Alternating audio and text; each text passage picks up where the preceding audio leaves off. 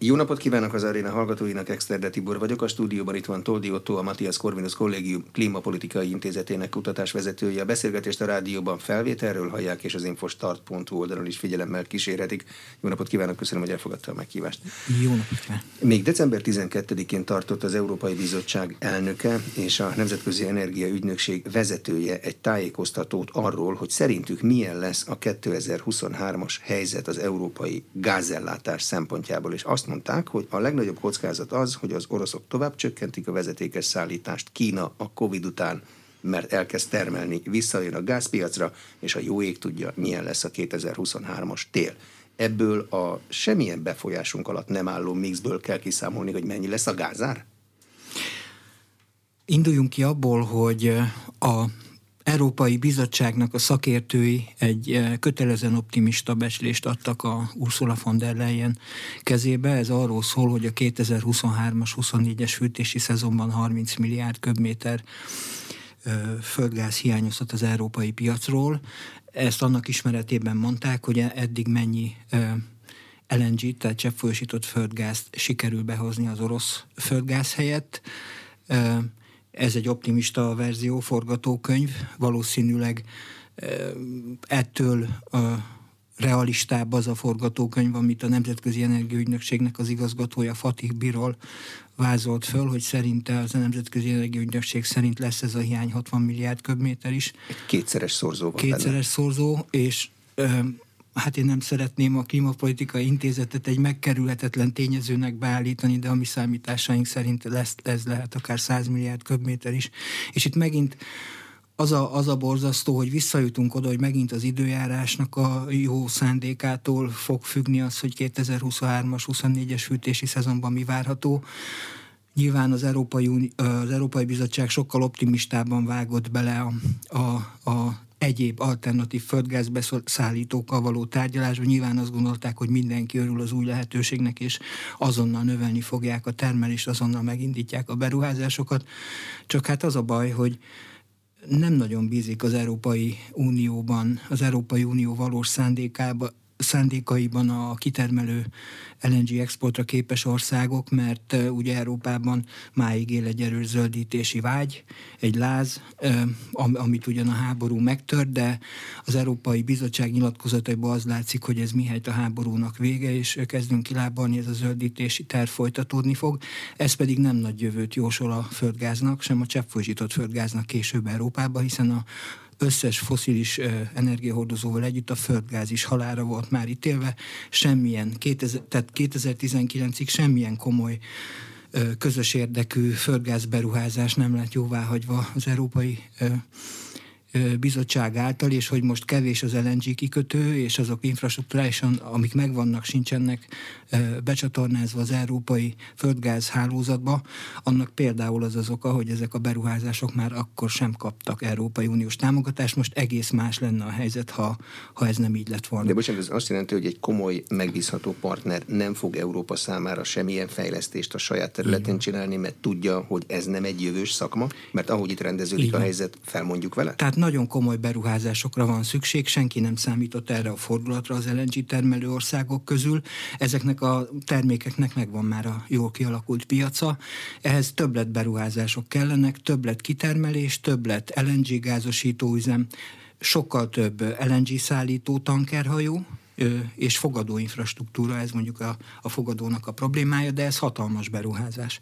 Tehát, hogyha a beruházó óriási beruházásokat hajt végre, szeretné, szeretne abban biztos lenni, hogy a beruházásai megtérülnek, és némi haszon is tud realizálni az üzleten. Na ebben nem bíznak a kitermelő országok, ezt a Saudi Energia, Szaudarábia energiaügyi minisztere annak idején ezelőtt egy fél évvel, amikor éppen Olaf Scholz német kancellár kilincselt nála LNG-ről, jelentette ki, hogy Európa akkor dönts el, hogy tovább demonizálja a földgázt, vagy pedig, vagy pedig a, a kitermelő országok számíthatnak arra, hogy esetleg hosszabb távon is fönnmaradhat. De mi a hosszabb táv ilyenkor? Egy 20 év?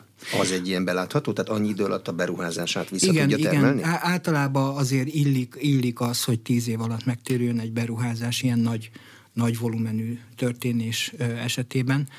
Tehát azért szeretnék, szeretnék nyilvánvalóan 20-30 évre biztosnak tudni a dolgot, már csak azért is, mert például egy földgáztüzelésű erőművet 30 évre építenek, Úgyhogy ez az infrastruktúrának körülbelül ennyi a, ennyi a, a működési ideje, úgyhogy szeretnék visszakapni a pénzüket, és teljesen természetes. Tehát Európának bizonyítani kell azt, hogy hosszú távon lehet rá számítani. Na ez az, ami egyelőre nem volt túl sikeres. Az orosz kockázatot azt bármilyen módon be lehet árazni, hogy végleg elzárják-e, vagy mennyire zárják el? Ez csak tőlük függ, nem? A nagyon érdekes, igen, tehát nehéz úgy, nehéz úgy jól szerepelni egy ulti játszmában, minden jó lap a másik, az összes hetes a másik kezébe van, a partnerünk kezébe van, tehát itt, itt ugye nyilván a vásárló próbálja megszabni a feltételeket annak, aki eladja ezt a terméket, de a meglepetés az, hogy ugye az Európai Parlamentnek is több kis képviselője is már kijelentette, hogy tehát számolni kell a realitásokkal, és meg kell kezdeni az oroszokkal a tárgyalásokat a, esetleges, a földgázszállítások esetleges felújításáról, és egyébként az oroszok sem játszák a háború sértődöttet, ők is pozitívan nyilatkoztak, tehát az oroszok a maguk részéről hajlandók lennének a nyilatkozatokból ítélve újraindítani a Jamál vezetéket.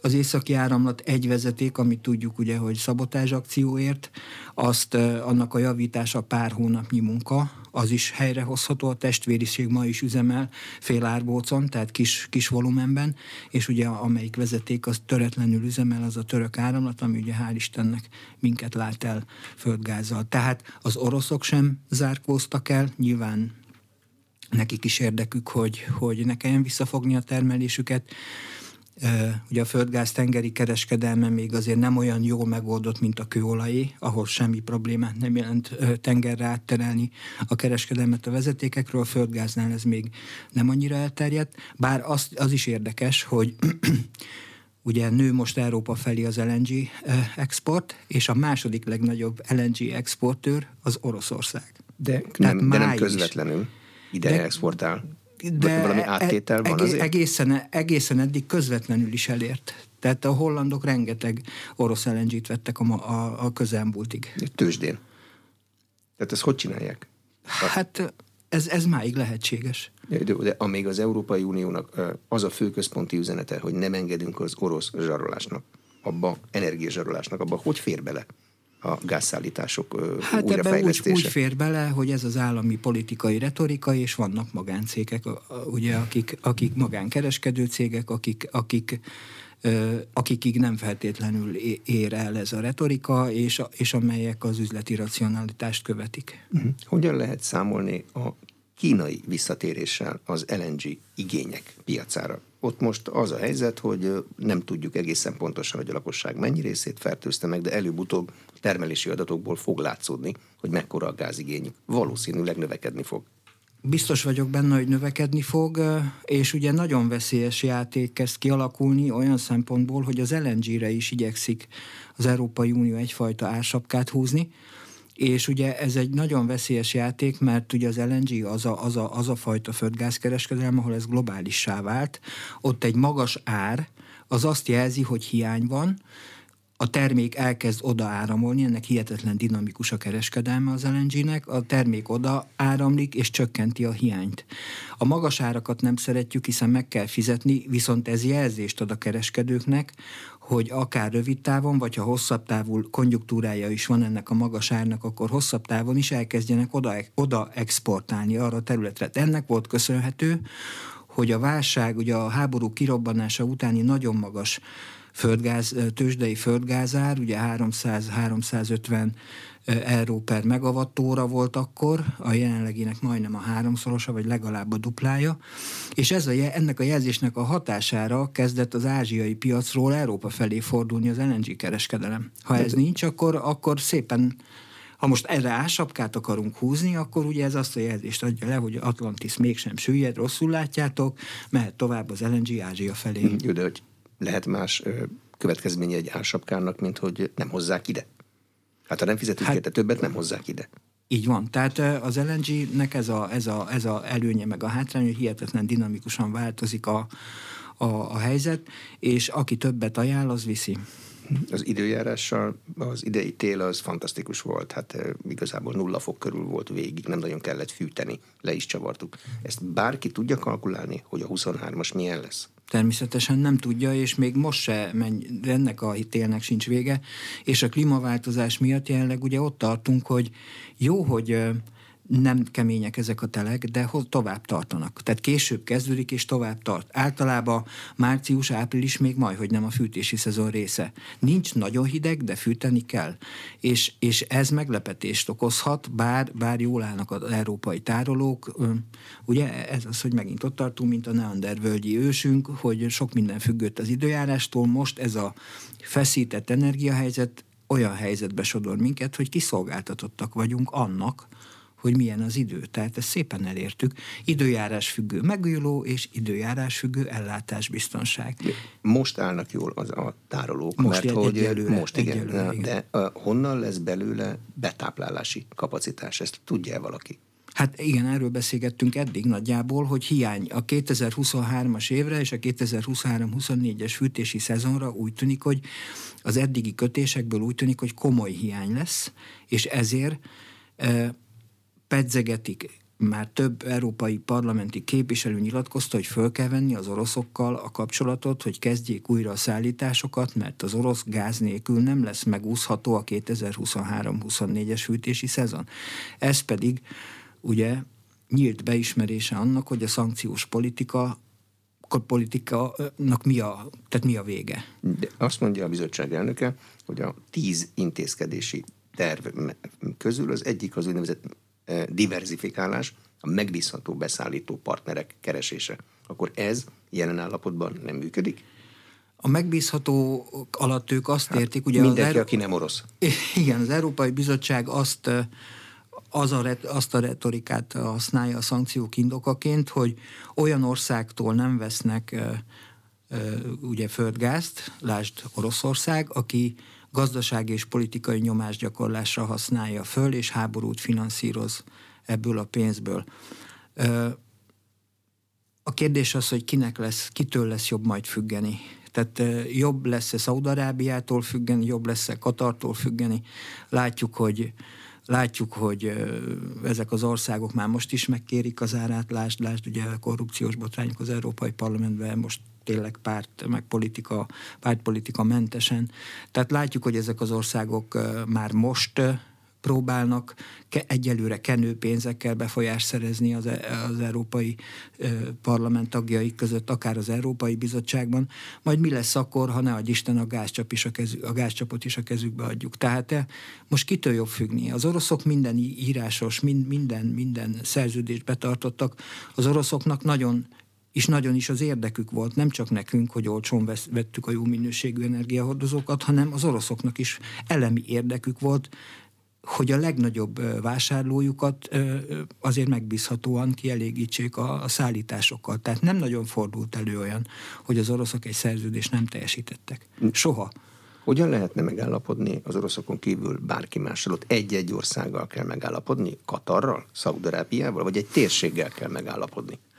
Senki nem tud, senki nem tud Európába hozni 160-180 milliárd köbmétert gázt évente. Tehát ezt be kell látni.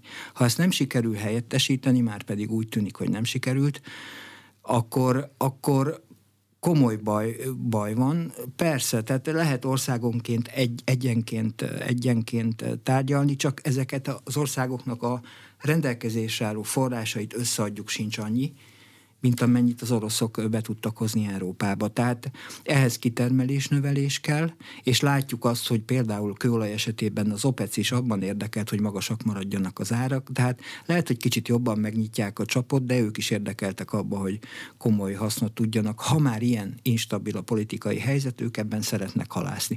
Tehát igazából most az eladói oldal egésze, tehát akár az OPEC vagy más földgáz termelő országok is érdekeltek a magas árban.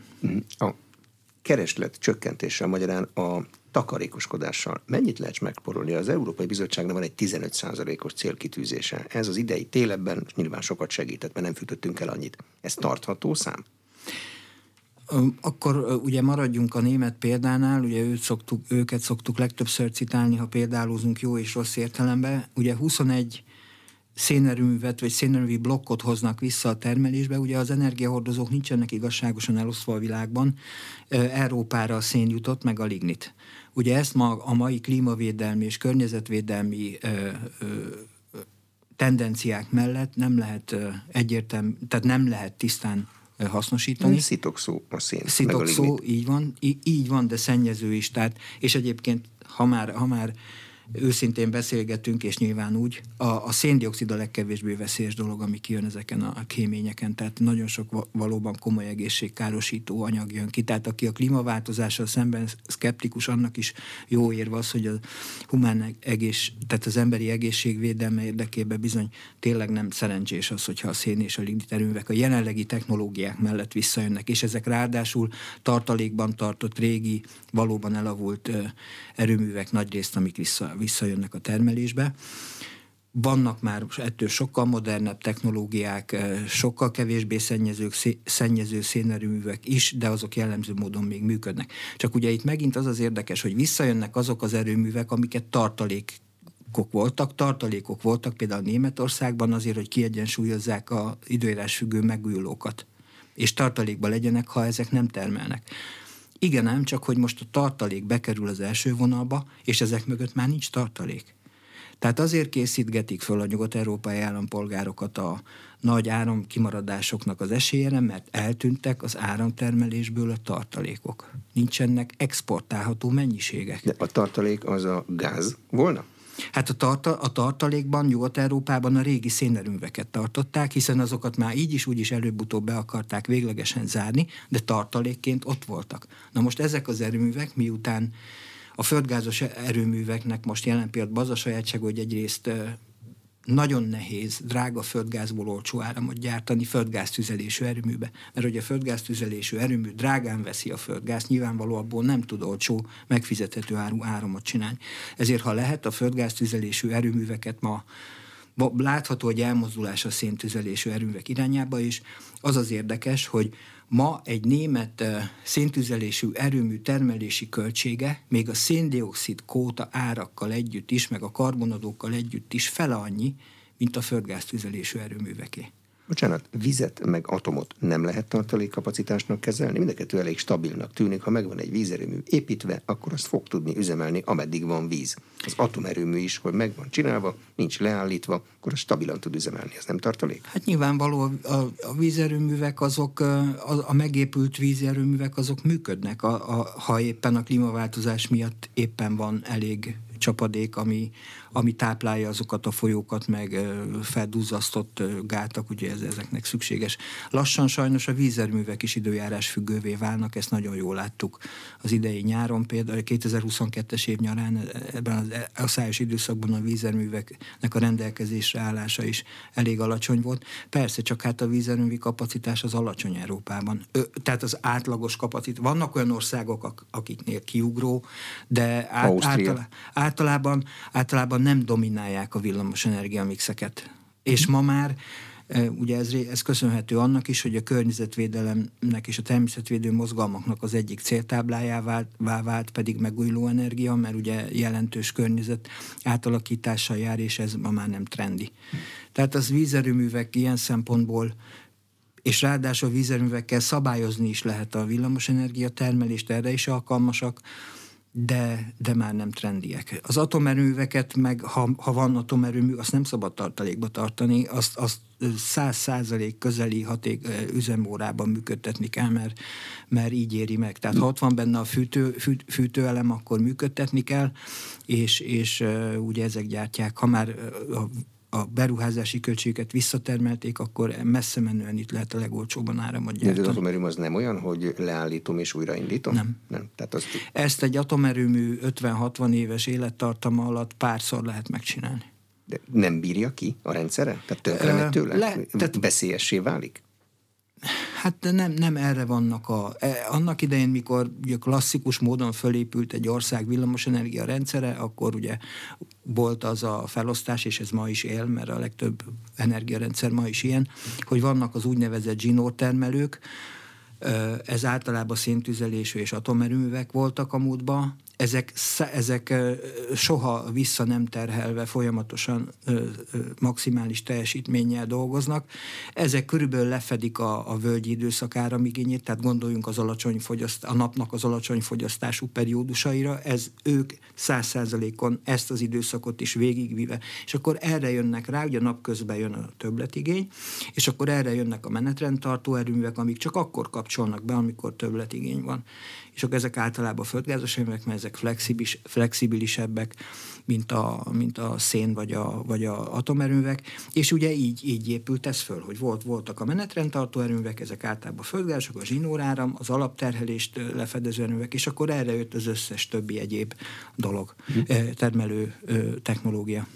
Meg kell tolni a megújuló energiaforrások elterjedését. Ez a bizottság tervének egyik fontos pontja. Mennyivel lehet egyáltalán? Ez egyébként egy jó terv, hiszen láthatólag Európa így próbálta kikerülni azt a, azt a csapdát, amit, amit ugye a vele versengő gazdasági régiók állítottak neki. Ugye közismert az a tény, és ma is látjuk ennek millió, de a múltban is így volt, millió jelét, hogy az USA célja az, hogy leválassza Európát az olcsó orosz energiaforrásokról és nyersanyagforrásokról, egyrészt, hogy piacot vásároljon, másrészt, hogy, hogy az saját maga most már exportképes energiahordozóival elvegye ezt a piacot. Úgy, nem azért úgy látszik, gonoszok, a, hanem mert ez az üzleti érdek. Úgy, úgy látszik, e, úgy, hát egyrészt Európa meggyengítése, hiszen Európára, Amerikának nem úgy van, mint szövetségesen nem úgy van szüksége, hogy konkurálnak, és Európa, Európába gyakorlatilag semmit nem, tudnak, nem tudnának exportálni, hiszen, hiszen Európa mindent megcsinál magának, hanem piacra van, egy hatalmas piac Európa, és hogyha ott túl magasak az energiárak, akkor az európai cégek versenyképessége csökken. Ez, ez Amerikának a célja, és nagyon régóta stratégiai cél. Itt most a orosz-ukrán háborúnak az örve alatt ez szépen úgy tűnik, hogy meg is valósul. Elsősorban Németország, mint, mint azért Európának a gazdasági motorja sínyli ezt meg, hiszen Németország függött messze leginkább az orosz nyersanyagoktól és energiahordozóktól, de megsínli a mi régiónk is, hiszen mi meg ezer szállal kötődünk a német gazdasághoz, ez már szinte közhely, tehát nekünk se lesz könnyű, és hogyha a német gazdaság lelassul, akkor lelassul a francia is, hiszen a két gazdaság szintén összenőtt Európa másik oldalán, tehát ez, ez Európának nagyon nem jó. De hogyha lelassulnak ezek a nagy gazdaságok, akkor elvileg kevesebb lesz az energia igényük is, abból nem az következik, hogy az energia ár is kevesebb lesz? Hát ha kisebb, az, az, ha kisebb az energia igény, Meg a munkanélküliség meg nagyobb. A kisebb, ez, ez, ez már egy olyan negatív spirál lesz, ugye, mert, mert akkor az energiaintenzív iparágak mert a magas energiárak miatt az energiaintenzív iparágak, ezt már látjuk is, ez a folyamat zajlik egyébként nem a háború miatt, már azelőtt is az öldítés miatt. Tehát a energiaintenzív iparágak azok települnek el Európából, lehet, hogy már de a legtöbb cég is olyan, hogy lehet, hogy már csak a headquarter van Európába, vagy a telephelynek a címe, de a gyártás már régen nem itt zajlik, tehát a kereskedelem központja sem itt van, tehát sajnos, sajnos ez már folyik, ugye a zöldítés miatt már magasabbak voltak régen az európai energiárak, ez nem csak a háború miatt van De így. Visszatérve a megújuló energiákhoz, Igen. mennyit lehet célszerűen és reálisan megcsinálni? Mennyit mondjuk Mibe kell egyáltalán kiszámolni? Megavottórába? Minden, minden attól függ, hogy a energia, villamos energia tárolására alkalmas technológiák hogyan fognak fejlődni. Ahhoz, hogy a megújuló teljesen uralkodóvá és, és egy, egyöntetővé válhasson, ahhoz az kell, hogy a villamos energiát ipari méretekbe el tudjuk tárolni. Tehát amikor, mert ugye ezeknek az a sajátossága, hogy időjárás függően eh, termelnek, tehát az, azok a megújulók a favorizáltak, szél. így van, süt a nap, fúj a szél történet van, és ö, ugye nem, nem tudják kitölteni az egész évet, sőt annak csak, csak kb. 20-30 százalékát a időjárás függő megújulók, viszont hogyha óriási kapacitásban ö, az igényeknek a többszörösét építjük fel belőlük, akkor el lehet raktározni a, a, azokra az időszakokra ezt a villamosenergiát, ha lenne ilyen technológia, amikor nem használhatók a időjárás függő megújulók, és akkor betáplálni ezt a rendszerbe. Hmm. Szivattyús erőmű az ilyen, nem? Szivattyús erőmű korlátozottan, mert ugye ott elég nagy a reagálási idő, egy szivattyús tározó erőműt nem lehet egyik percről a másikra megingítani, és itt ilyen jellegű ingadozások is vannak, tehát nagyon rövid távú ingadozások. Itt az akkumulátoros technológia lenne a legmegfelelőbb, összekötve egy lentkerekes mindenképp kell forgó, turibina-szerű valami a rendszerben, hogy legyen frekvenciája az áramnak, mert ugyan a naperőműből nem lesz frekvencia, ez, ez szinkronizáltan forgó turbinák adják azt az 50 Hz-et, ami nekünk kell ahhoz, hogy a gépeink működjenek, és ez stabil legyen. Tehát a napenergiából nincs frekvencia, ez lentkerekeket kell még pluszba forgatni. Németországban ez történik hogy, hogy az áramnak legyen frekvenciája és inerciája, ezek mind, mind szükséges paraméterek. Ugye egy ilyen Különben a hűtő leolvad, és az összes gépünk tönkre megy, ha nincs frekvencia, hát, vagy mintha nem is lenne áram. Nem is Tehát lenne igazából tönkre is mennek a berendezések. Ezek, hm. ezek így, így voltak kitalálva. Tehát ezt, ezt nyilván a napenergiának is tudnia kell, de ez, ez a része megoldható. Igazából lehetne akár százszázalékos megújulóra is építeni, ha ezek az energiatárolási technológiák rendelkezésre állnának de nem állnak rendelkezésre, és amíg nem állnak rendelkezésre, addig egy szinte még egyszer akkor a áramtermelő kapacitás kell fenntartani, ö, hagyományos eszközökkel azért, hogy kiegyensúlyozzák a termelési ingadozásokat. Ugye mi, miután villamosenergiát nem tudunk tárolni, ezért a termelésnek mindig meg kell egyezni a fogyasztással. Minden ja. másodpercben. De időnként a technológia egészen váratlan ugrásokat tud végrehajtani. Ha csak a kerék föltalálását mondjuk, az egy váratlan ugrás volt. Lehet tudni, hogy az energia, az áramtárolásban milyen messze vagyunk attól a ponttól, amikor el tudjuk tárolni a napenergiát? Teljes egészében? Így, így van, mint ahogy egyébként az evolúcióban is vannak ilyen ugrások érdekes módon, például, hogy a Covid egyszer csak a semmiből előbukkant. Tehát így, így úgy, ez teljesen igaz. Senki nem gondolta volna 2010 magasságába, hogy a, a naperőművek, hogy a, hogy a fotovoltaikus áramtermelés átcsökkenése ilyen óriási méretű lesz olyan óriási méretű lett, hogy gyakorlatilag támogatás nélkül megáll már a, piac, a piaci, piaci körülmények között a lábán a, a naperőműves áramtermelés. A szélerőművek is nagyon közel vannak már ehhez, de ott még mindig támad, jobban támad. A legutóbbi metáltendereken már piaci árakat tudtak. A ma létező foszilis környezetben is, atomerővé környezetben is létező piaci árakon tud majdnem, hogy működni a napenergia.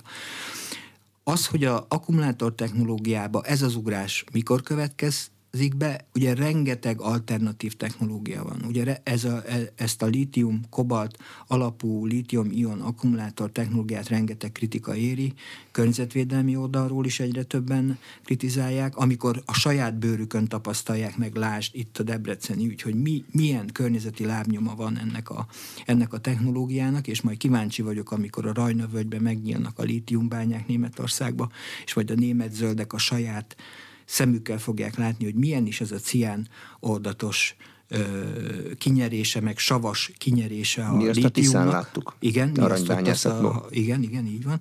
Ez hasonló technológiával történik, majd amikor a, a rajnamenti szőlővidékeken, borvidékeken meglátják, hogy hogy néz ki egy lítiumbányászat, majd, majd, meg, majd biztos elgondolkodnak az elektromos autóknak a, a nagyon környezetbarát voltáról ezek az emberek. Tehát de rengeteg, tehát a, ma, a fejlesztés az akkumulátor technológiába akörül zajlik, hogy hogy lehet a lítiumot és a kobaltot kiváltani.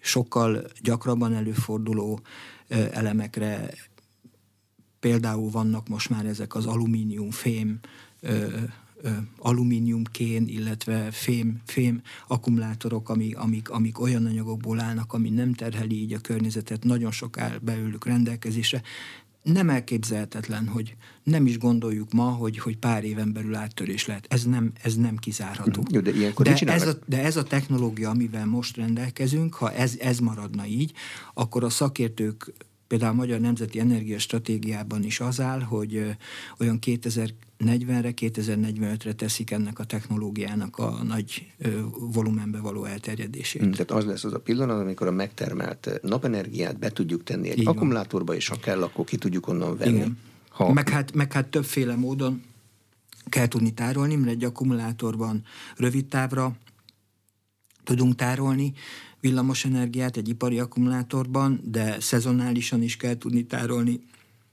úgyhogy hosszabb távra, tehát ahhoz is kell még egy külön technológia, de ha ezek megvannak, akár 100% is lehet a megújuló. És akkor mit csinálnak a fejlesztők? Megvárják, amíg megjön a technológiai ugrás, vagy fejlesztik a napenergia megfogását, és abba teszik, ami addig rendelkezésre áll? Ami, amit most, most látunk, és az energiaválságnak biztos, hogy, hogy, hogy egy komoly oka az, hogy Európa úgy kezdett egy nagy arányú zöldítésbe, hogy ez a, amiről beszéltünk, tehát az, az elektromos áram tárolási technológiák még nem állnak rendelkezésre, mert ugye közben jöttek azok a politikai döntések, hogy le kell állítani a szénerőműveket, ugye nem tudom, a, biztos, hogy az Európai Uniós tagállamok többségében kidolgoztak úgynevezett coal exit stratégiákat, hogy milyen ütembe állítják le a szénerőműveket, meg a ligniterőműveket. Itt nem, nem csak a németekről van szó, tehát mi mindig ő, őket citáljuk, hogy ott mikor állnak le a szénerőművek, de, de legalább a tagállamok kétharmada létezik ilyen terve. Vegyük csak Magyarországot, ugye a Mátrai erőműnél arról volt szó, hogy 2025-ben le fog állni a lignit alapú energiatermelés, és aztán építenek helyette földgáztüzelésű, modern, sokkal kevésbé szennyező blokkokat, és hulladékégetés is lesz, tehát energetikai célra válogatott hulladék. Ennek most már van egy konzorciuma, ez most kezd elindulni a szelektív így, így van, így van. Na most e- ez, ez azóta úgy módosult, hogy azért a lignites blokkok bezárása is időben pár évvel eltolódik, azt hiszem most 2029, a, a célszám. Tehát nálunk is van egyfajta ilyen szempontból egyfajta váltás, tehát a szénerőművek hazai forrásra épülő energiaforrások szerepének a növelése ebbe a háborús helyzetbe, azt hiszem ez egy teljesen logikus és ha, ha klímavédelmi szempontból nem is a legoptimálisabb, de mindenképpen de egy ez mennyire nem legoptimálisabb? Mert szokták mondani, hogy a lengyeleknek van a szokásosnál is nagyobb szintüzelésű erőművi kapacitásuk. Mit számít a miénk, mondjuk egy lengyel kibocsátáshoz képest? Ö, az csak egy dolog, ugye ezt már érintettük az elején, hogy a, a, a széndiokszid kibocsátás klímavédelmi szempontból nyilván reflektorfényben van, de ezekből a szénerőművekből nagyon sok egyéb dolog is kijön, ami, ami szerintem sokkal veszélyesebb. Szállópor, ugyan a kén, kéntelenítők, meg nagyon sok minden működik már ezekben az erőművekben, tehát ez a környezetvédelmi fejlesztés a széneleknek azért, azért zajlott, és sok mindent meg tudnak már fogni, de azért benszpirének olyan anyagok, amik a, amik a mi egészségünkre károsak, a szállópor ez különösen veszélyes, ennek ugye sokféle fajtája van, ez ma már bizonyított, hogy, hogy nagyon sok ö, féle ilyen betegségnek a, a, a hordozója és okozója, csak, csak olyanok, hogy egy, egy megfázásszerű történet, fejfájás, ami munkaidő kieséseket okoz, GDP csökkenésben mérhető ennek a hatása. Tehát például egy földgáztüzelésű erőműből nem jön ki szállópor szinte, egy atomerőműből se jön ki szállópor szinte, és, és ugye ezek a fő, Magyarország ellen Európai Uniós kötelezettségszegési eljárás van, Észak Magyarországnak a magas szállópor, levegőjének a magas szállópor tartalma miatt. Ez igaz, hogy ennek egy jelentős része Lengyelország, meg igen, lakossági, meg Lengyelországból is, ugye pont beleesünk a sziléziai szén, szénbányászati központnak a, a szélébe, ha ezt a légköri hatások, meg a szennyezésnek a elterjedése a légkörbe, ezt, ezt a térképet nézzük. Tehát ez is hat, és azért a cseheknél is komoly szénbánya, ma is a villamos energia mixükben 50% a szénes, se felejtsük el. Úgyhogy ebből is kapunk bőven, de, de tehát ugye a, a szénnél ez, ez a probléma, és ugye a, a nagyobb probléma még ettől is nagyobb, mert ugye egy, egy erőműben ellenőrzött körülmények között sok szennyeződés leválasztanak róla, ami előtt kijön, magas kéményekből jön ki, ez is ki van számolva, hogy mennyinek kell lenni, hogy kihíguljon a légkörben, ne érjen el ö, közvetlenül lakó, lakott területeket. Na de az a lakossági szén és lignit fűtés az, ami so, még ettől is veszélyesebb, mert sokkal tökéletlenebb az égés, és ott a házaknak a kéményein át ezek az anyagok közvetlenül elérnek minket. Az atomenergia az milyen jövővel bír most? Franciaországban sok atomerőmű van, a németek leállítják, most időleges meghosszabbításban van, ha jól emlékszem, három blokkjuk, Magyarország kitart mellette. Van egységes uniós álláspont az atomenergiáról? Igen, van, mert hiszen a, a, ugye a felkerült a tiltott, vagy a nem támogatott, vagy elhallgatott, nem tudom, hogy a tűrt kategóriából fölkerült a fenntartható energiaforrások közé. A, az taxonómia Európa, a, a taxonómia rendeletnek a módosításával. Tehát itt is le kell vetkőzni a gyerekbetegségeket az atomenergiával kapcsolatban. Ugye a 70-es években rendszeresen zuhantak le sajnos személyszállító polgári repülőgépek, még a legfejlettebb országok légitársaságainál is. Kinőtt, műszaki fejlődés elérte azt a szintet, hogy a legritkább esetben fordul elő ma már, hogy egy fejlett országnak egy, akár egy repülőgéppel valamikor lezuha, lezuhanjon. Ugyanígy az atomerőműnek is, az atomerőmű technológiának is sajnos át kellett menni ezen a gyerekcipőn, és ma már ezek a erőművek tényleg olyan biztonságosak, hogy bármilyen üzemzavar esetén önmaguktól állítják a, a működésüket. Ember és... nem tud belepiszkálni? Csernobyról azt tanultuk, hogy ott emberek piszkáltak bele a rendszerbe, hát, és ez egy más típusú erőmű is volt ráadásul. Igen, ez egy más típusú erőmű volt olyan szempontból, hogy ez alkalmas volt urándúsításra és plutonium előállításra.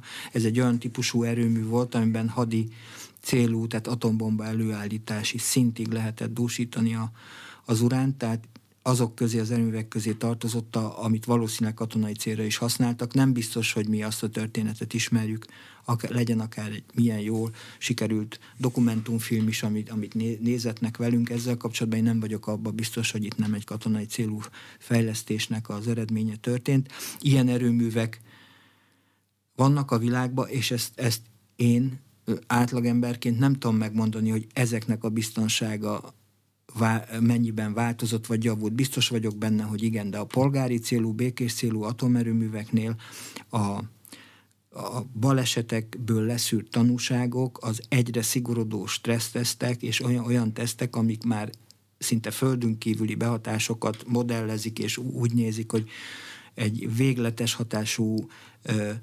földrengés vagy rakétabecsapódás mit okozhat, és, és ezek ellen is védik a, az erőművet, tehát láthatólag, én, tehát én meg, meg vagyok róla győződve, hogy a, a, a atomerőművek fejlesztése az most már egy valóban kiforrott és sok-sok évtizedes tapasztalatra épülő technológiát eredményezett, és ugye nem véletlen az, hogy most már oda jutottunk, hogy gyakorlatilag a használt fűtőelemeket újrahasznosító erőművek is működnek a világban, tehát az oroszok kifejlesztettek olyan reaktortípust, ahol használt fűtőelemeket hasznosítanak újra. Jó, de hogyha a tűrt kategóriában van az atomenergia, akkor hozhatunk fűtőelemet? Oroszországból?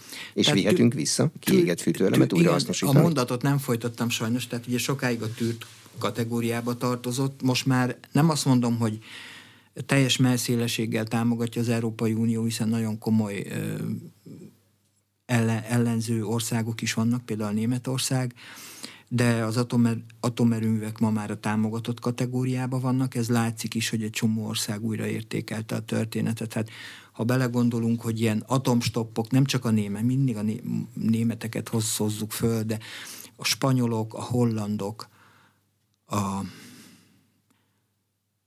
Hát azért hozzuk a németeket, egy, egy csomó, mert egy kormányon csomó, vannak a zöldek, akik igen, de egy csomó, egy csomó meg, ország, atomsto, Svédország, egy csomó, ahol jelentős szerepet játszott az atomenergia, Belgium, egy csomó ország bejelentette, hogy atomstop terven dolgozik, le fogják állítani az atomerőket. Ezek közül az országok közül már egy sem akarja leállítani az atomerőket, sőt a hollandok újat terveznek.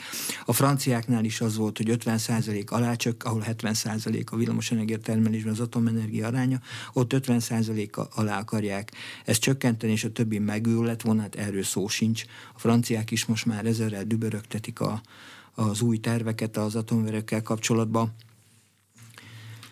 és Ugye voltak eleve olyan országok, mint Olaszország, Dánia vagy, vagy Ausztria, amik eleve fenn akarták tartani az atomenergia mentes státuszokat. Az olaszok 80-as években állították az utolsó atomerőműveket, már az olaszok is gondolkodnak azon, hogy ezt föladják. Tehát klímavédelmet és ellátásbiztonságot egyszerre csak atomenergiával lehet nyújtani.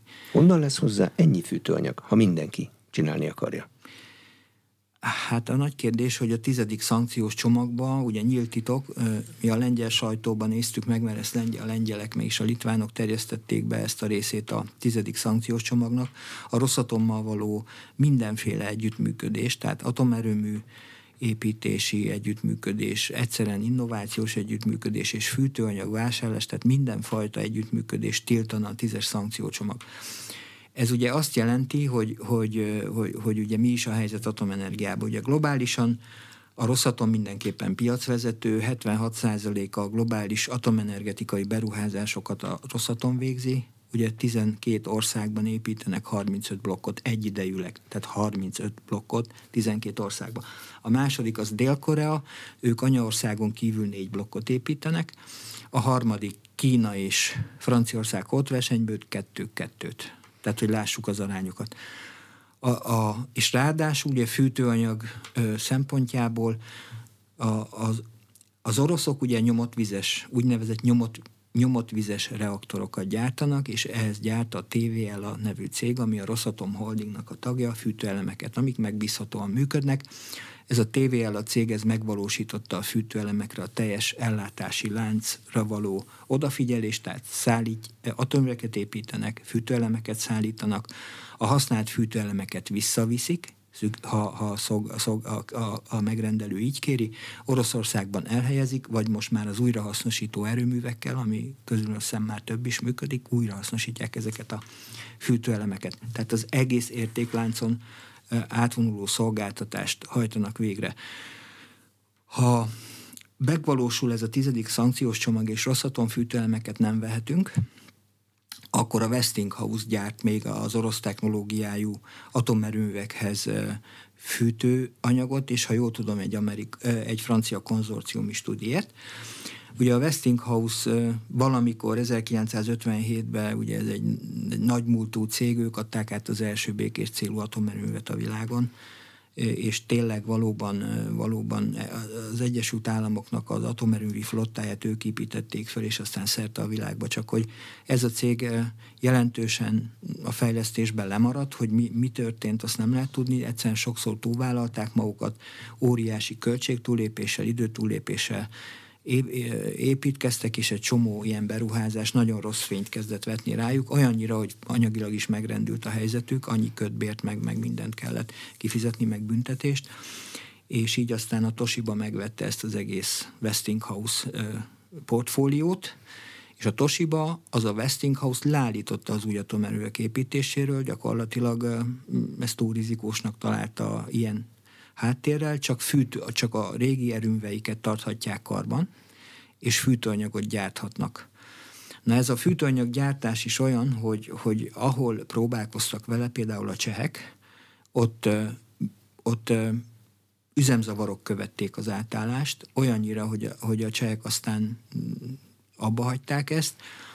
A finneknek az volt a baja, mert ott is orosz technológiájú erőmű, atomerőmű van, nekik az volt a baja, hogy a Westinghouse nem ajánlotta, a, nem ajánlotta föl a kiégett fűtőanyagok, vagy használt fűtőanyagoknak a visszavételét, és ez a finneknek nagyon fontos volt, hogy ők nem akartak a saját területükön ilyen hulladéktárulót, úgyhogy az oroszok ugye annak idején ezt megoldották, úgyhogy 2008-ban visszaálltak a rosszatommal való együttműködésre emiatt.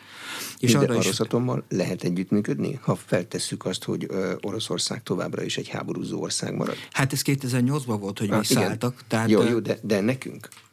Tehát ez az mekkora kockázat? Nem mondhatja Oroszország azt, hogy ha nem vagyunk jóban, nincs fűtőanyag, de visszaszállítás sincs. Jelen, jelen pillanatban bölcs döntésnek tűnik az, az, az a döntés, hogy a Rosszatom csak fővállalkozója a Paks 2 atomerőműnek, de abban német, francia, meg amerikai cégek is a konzorcium tagjai mégpedig jelentős részesedése. GE, Siemens, ilyenek. Így van. Forgórészek szállítása. Ilyesmi, meg biztonsági, meg biztonsági rendszerek, szállítása, stb. És ez most abból a szempontból jól jön, hogy ezek a vállalatok a Rosszatommal együtt kijelentették, hogy ők érdekeltek abban, hogy ez a ez a beruházás ebben a fölállásban folytatódjon, és készek arra, hogy továbbra is együttműködjenek. Ha ez mégsem lesz lehetséges, mert, mert tényleg olyan, olyan nyomás alá helyeznek minket, meg, meg még majd minket is szankcionálni fognak, elképzelhető bármi emiatt, akkor, akkor is meg fog épülni Paks 2, de elképzelhető, hogy nem ebben a felállásban. Nem, Milyen nem, felállás nem jöhet a... még? Ha, ha milyen felállás jöhet még? Egy elkezdett erőműbe be tudsz szállni bárki másik technológiával? Itt, itt még semmi visszafordíthatatlan nem történt a Paksi atomerőmű építésénél, tehát egyre az ala, ala, a földmunka. Hát az engedélyezés az, az igen, az megvan, igen, és azt újra kell kezdeni. Tehát ez nyilvánvaló, ha, ha más felállásba kell Paks 2-t megépíteni, az több éves csúszás lesz a 2030-as, 32-es dátumhoz képest is. Úgyhogy Hát ebbe, ezt nem lenne jó kipróbálni, mert eh, nem véletlen, hogy a külügyminiszter úr abba, abban az értelemben tárgyalt most nemrég Oroszországban erről, vagy nem biztos, hogy a találkozó maga Oroszországban volt, de a Rosszatom képviselőivel, vagy az orosz energetikai miniszterrel mindenképpen beszélt arról, hogy nagyon föl kell gyorsítani a beruházást, hogy eh, minél kevesebb, minél kisebb legyen a céltábla, amit egy szankció el tud találni. De mennyire lehet földgyorsítani egy atomerőmű beruházást? Az engedélyezésnek is rendkívül szigorú szabályai vannak, több hatóság nézi meg, fellebezni lehet ellene, bíróságra lehet menni, nemzetközi ügynökség nézi, az unió nézi. Ki tud gyorsítani? Igen, tehát ez, ez, e, itt ez a rész, ez a rész, az engedélyeztetés úgy tűnik, hogy, hogy ez véget ért, és lehet, hogy ez a leghosszabb rész, mert onnantól csak az a kérdés, hogy a pénzeszközöket az építkezéshez milyen gyorsan szabadítják föl. A, a, a beruházó. Ez orosz pénz. Ez orosz pénz. És hogyha nyilván itt, de ebben a helyzetben, ugye látjuk azt, hogy a németek ebben a helyzetben hét LNG terminált építenek, és ebből kettő már át van adva a háború óta. Tehát ha van politikai szándék, és akár, akár állami eszközök is a beruházás felgyorsítására, akkor itt elvileg nincs akadály. Azt kell csinálni, Nem azt hogy... mondom, hogy két hónap alatt kész lesz Paks, Paks 2, de hogy, de hogy ha esetleg a helyzetre való tekintettel, az energetikai vészhelyzetre való tekintettel, költségvetési tartalékból átcsop, összegeket csoportosítanak át. Az oroszok is esetleg azt a bizonyos összeget, amit rendelkezésre bocsátottak, máshogy ütemezik, és az elején egy kicsit többet tesznek ők is bele, akkor, akkor fölgyorsítható az. Ez csak, ez csak egy közös elhatározás kérdése, és ez bizony most ebben a helyzetben mind a két félnek az érdeke lenne. Paks 2, ha megépülne, a mi e, áram igényünket azt ki tudná simítani? Tehát azt tudnánk mondani, hogy azzal már rendben Hát persze, az, az is, de gondoljunk bele, hogyha Paks 2 nem, Paks 2-nek a teljesítménye az négy és fél milliárd köbméter gáz. Tehát annyi gáz nem kell megvenni. Ha most ezt gázerővel akarnánk pótolni, ez 4,5 milliárd gáz. Ez majdnem a fele a jelenlegi fogyasztásunknak. Tehát paksot így is lehet nézni. Úgy is lehet nézni, hogy 17 millió tonna széndiokszidot nem bocsátunk ki a levegőbe. Ez Magyarország jelenlegi kibocsátásának a negyede. Tehát Paksot sokféleképp, és ugye mindenképpen az ellátás biztonság záloga, mert Paks hazainak számít, több éve való fűtőanyagot be tudunk ö, raktá, raktározni, és ha minden kötél szakad, még Magyarországon is van urán. Tehát ö, pa, Paks Magyarán nincs más választásunk, meg kell csinálni. Igen, meg kell, meg kell, ha csak nem akarunk. Ugye Magyarországon egyébként ez, ez is egy sztereotípia, hogy Magyarország energiahordozókba szegény ország, mert ez sem igaz. Ugye 200 évre való lignitünk van, ami ugye Akkor nem környezetbarát. Am, ami vagy kö... atomerőmű, vagy elfűtjük a 200 évre való hát, könyörgöm, akkor már legyen az az áram dekarbonizált, és tényleg ne aszmába halljon meg a magyar lakosság 10%-a. Tehát ezt, ezt akár így is lehet fölfogni, hogy, hogy ma egy, ugye a jelenlegi, sokáig az volt a, a tényállás, hogy Paks, a Paksi atomerőmű a jelleg működő Paks egy leáll, és pár évig együtt fut Paks 2-vel, amíg az üzem biztosan be, bejáratják, úgy, mint egy új autót, hogy így mondjam, és akkor, és akkor szépen ő viszi tovább a, az ászlót. De most ugye az a helyzet, hogy a Paksi atomerőműnél is, tehát Paks 1-nél is lesz egy második üzem időhosszabbítási ö, ö, szakasz. A két erőmű sokkal hosszabb időt fog együtt futni, ez ki tudja simítani egyébként az importigényeket, bár még ez sem teljesen. Ehhez is ö, ö, minden, tehát hogyha a megújulót is komolyan veszük Magyarországon, akkor egyelőre nincs más megoldás, mint hogy pár új földgáztüzelésű blokkot is építeni kell, éppen a megújuló kiegyensúlyozása miatt. Mert az vagy termel, vagy nem termel. Igen, vagy de beteszi, hogyha, vagy hogyha, nem. hogyha, hogyha, hogyha biztosak lehetünk benne, hogy lesz az országnak földgáza, akkor érdemes az, azt még, hogy, és modern földgázerőmű. Ugye a földgáztüzelési erőműkben is az újak azok, amik ilyen flexibilisek, a régebbiek, azok naponta egyszer kapcsolhatók ki be, az sokat nem segít nekünk. Itt az kell, hogy szinte egy potméterrel legyen változtatható a, a leadott teljesítmény, úgyhogy modern, pár, pár új blokkra szükség van, és ez bőven befér. Hogyha ugye belegondolunk, hogy elektromos autózás lesz, a mobilitás a, kezdve a vonatoktól sok mindenig teljesen elektromos alapra helyeződik, és ugyanígy a fűtés-hűtési szektor is előbb-utóbb teljesen villamos alapra, hogy a Nyugat-Európában a legnépszerűbb fűtési mód a hőszivattyú, és ez terjed a leggyorsabban. Előbb-utóbb ez nálunk is jönni fog. Az, hogy már most is sokan split klímával fűtenek, ez nem a legenergiahatékonyabb, de ez is egy jó alternatíva, ezt is. És sokan fűtenek olyan villam, egyszerűen a maga villamos fűtés technológiá is olyan szintre jutott, van, vannak ezek a elsősorban a skandináv országokban gyártott fűtőpanelek. Amik, Látok amik, is innen, a kinézek a stúdióból, azzal fűtünk, pont, nincs központi. A nevét nem mondjuk, de, nem mondjuk, de, de, de itt is ez adja ezt a jó meleget, ezek hatékonyak. Tehát ez is olyan, és, és egyszerű, felszerelé, felszerelése is, csak, csak, csak megfelelő kábelezés kell, ami bírja a teljesítményét, és akkor teljesen rendben van.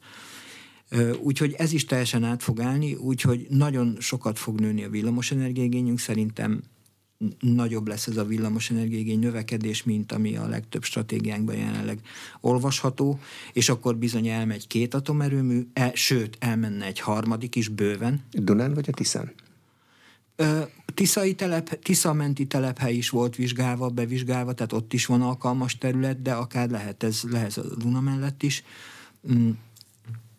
Tehát akár egy harmadik atomerőmű is beférne, és hogyha ha ráadásul sikerülne megoldani, hogy a tiszta széntechnológiák alkalmazásával a hazai lignit alkalmazások is környezet és klímabarátakká tehetők. Egyébként Olá Györgynek a kémiai Nobel-díja pont erre alapszik, hogy hogy lehet a foszilis energiahordozókat klímabarátá és környezetbarátá tenni.